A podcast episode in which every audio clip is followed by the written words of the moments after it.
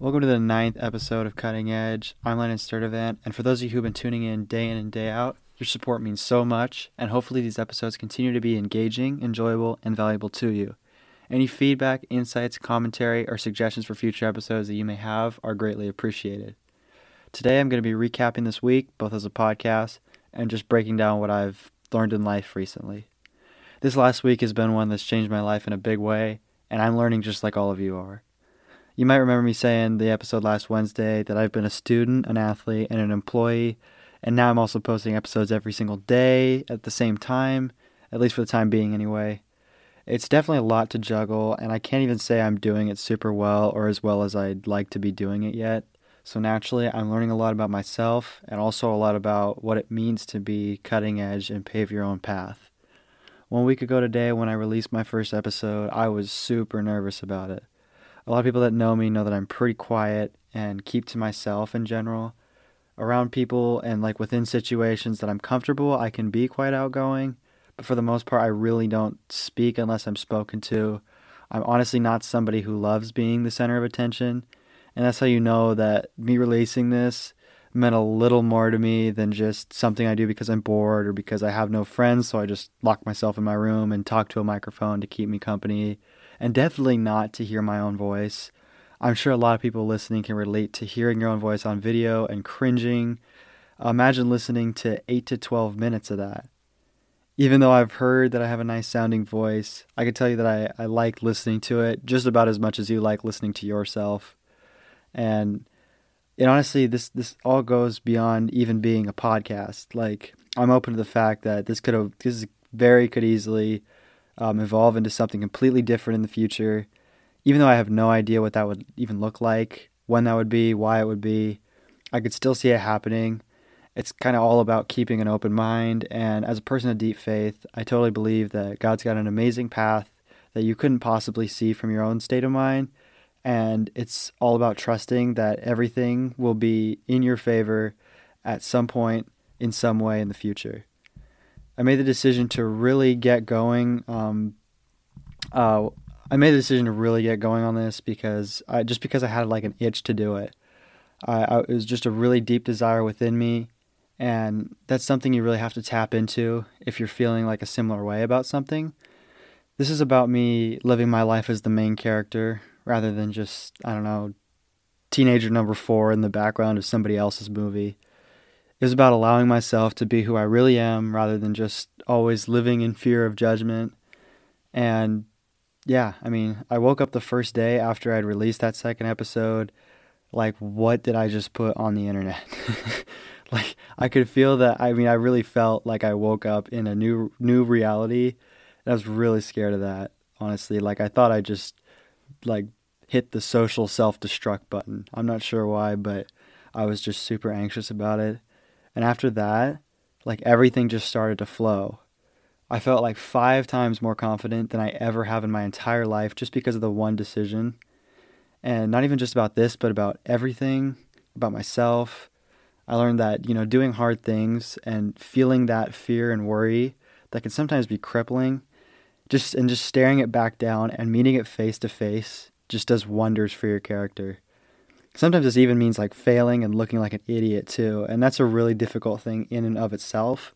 But in the long term, you're gonna learn that it's like um, it feels way better. Like you feel way better about yourself, and you learn way more that way. Another thing I've been working on recently is mitigating burnout. Posting every day with all I have going on, even though there's nothing that's ever felt so effortless for me, and I really look forward to doing this can still be a challenge sometimes. There have been days this week where I was stressed out of my mind because I was setting out to do all these things, and then when I wouldn't get around to everything, I'd get like really down on myself. I'd start to get unmotivated. I'd feel obligated by everything, etc. But the thing is, that's funny is that I used to be so lazy and would just find anything I could do except for the things that I had to do. I'd just be you know, I'd, I'd run after school, you know, at practice or whatever, but then I'd, you know, come home and I'd, you know, play Xbox, hang out with friends, uh, scroll through social media, just find all these frivolous things to do. And then all of a sudden I don't have any time for the things that matter. But I've kind of just pendulum swang the opposite way, partially out of necessity. But now, like, I feel like I have all this stuff to do, and if I don't do it all, then I'm just being lazy and I get kind of down on myself. But I learned that if I'm ever feeling run down or in just this constant state of stress, that it's time to give myself a break, reset, and figure out how to approach what's next from a place of calm and then try to have fun with everything as much as possible. Obviously, you have to do things that aren't fun, but you know, try try and have fun with everything, especially if you know you need to do it. I also learned about preparation. There are a couple of videos or not videos, episodes this week that I really wasn't a huge fan of. Like um I, I can't remember which one it was. I think it was the New England Patriots one, if you guys listen to that either that one or it was the weekend one. Um, yeah, one of those had just like horrible audio quality, and I and I think looking back on it now, it's because my mic wasn't actually running through. Um, the audio wasn't running through the microphone, like it was running through the uh, interface sound thing from the computer, and so that's why it sounds like.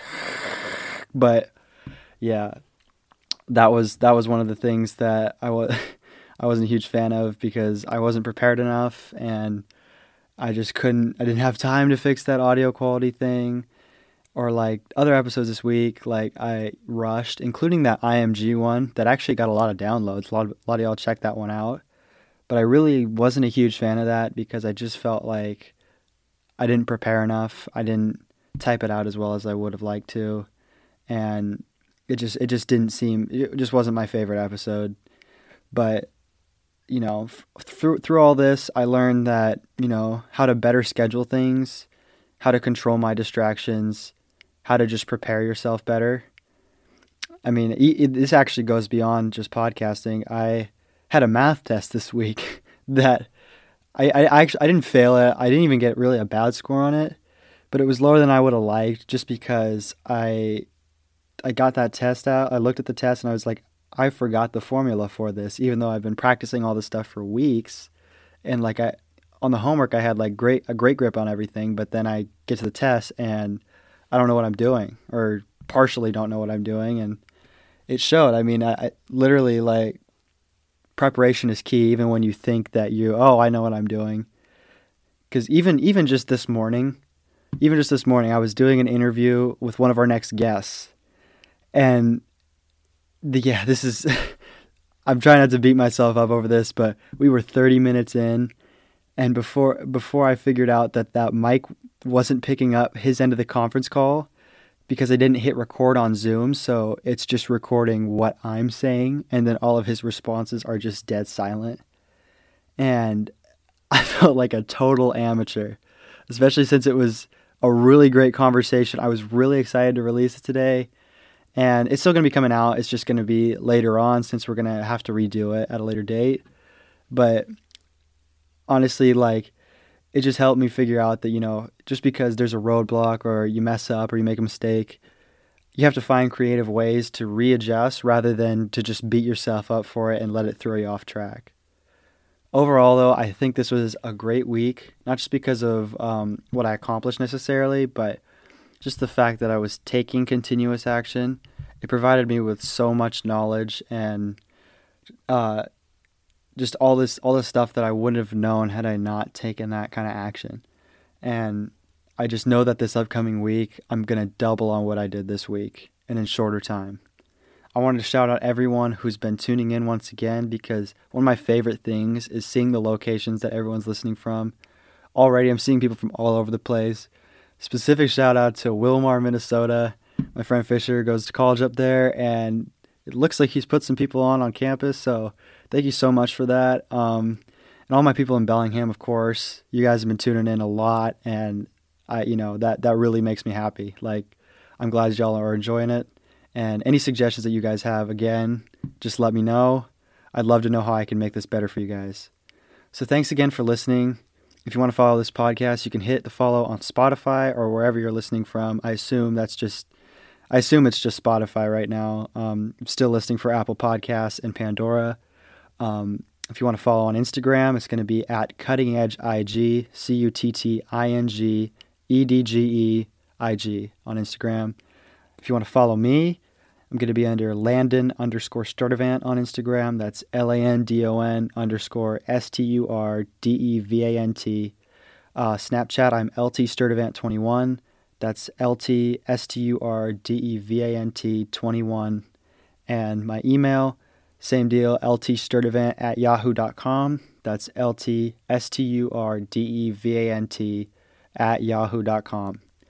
With all that being said, I appreciate you guys listening and tuning in once again, and I'll see you on the next one.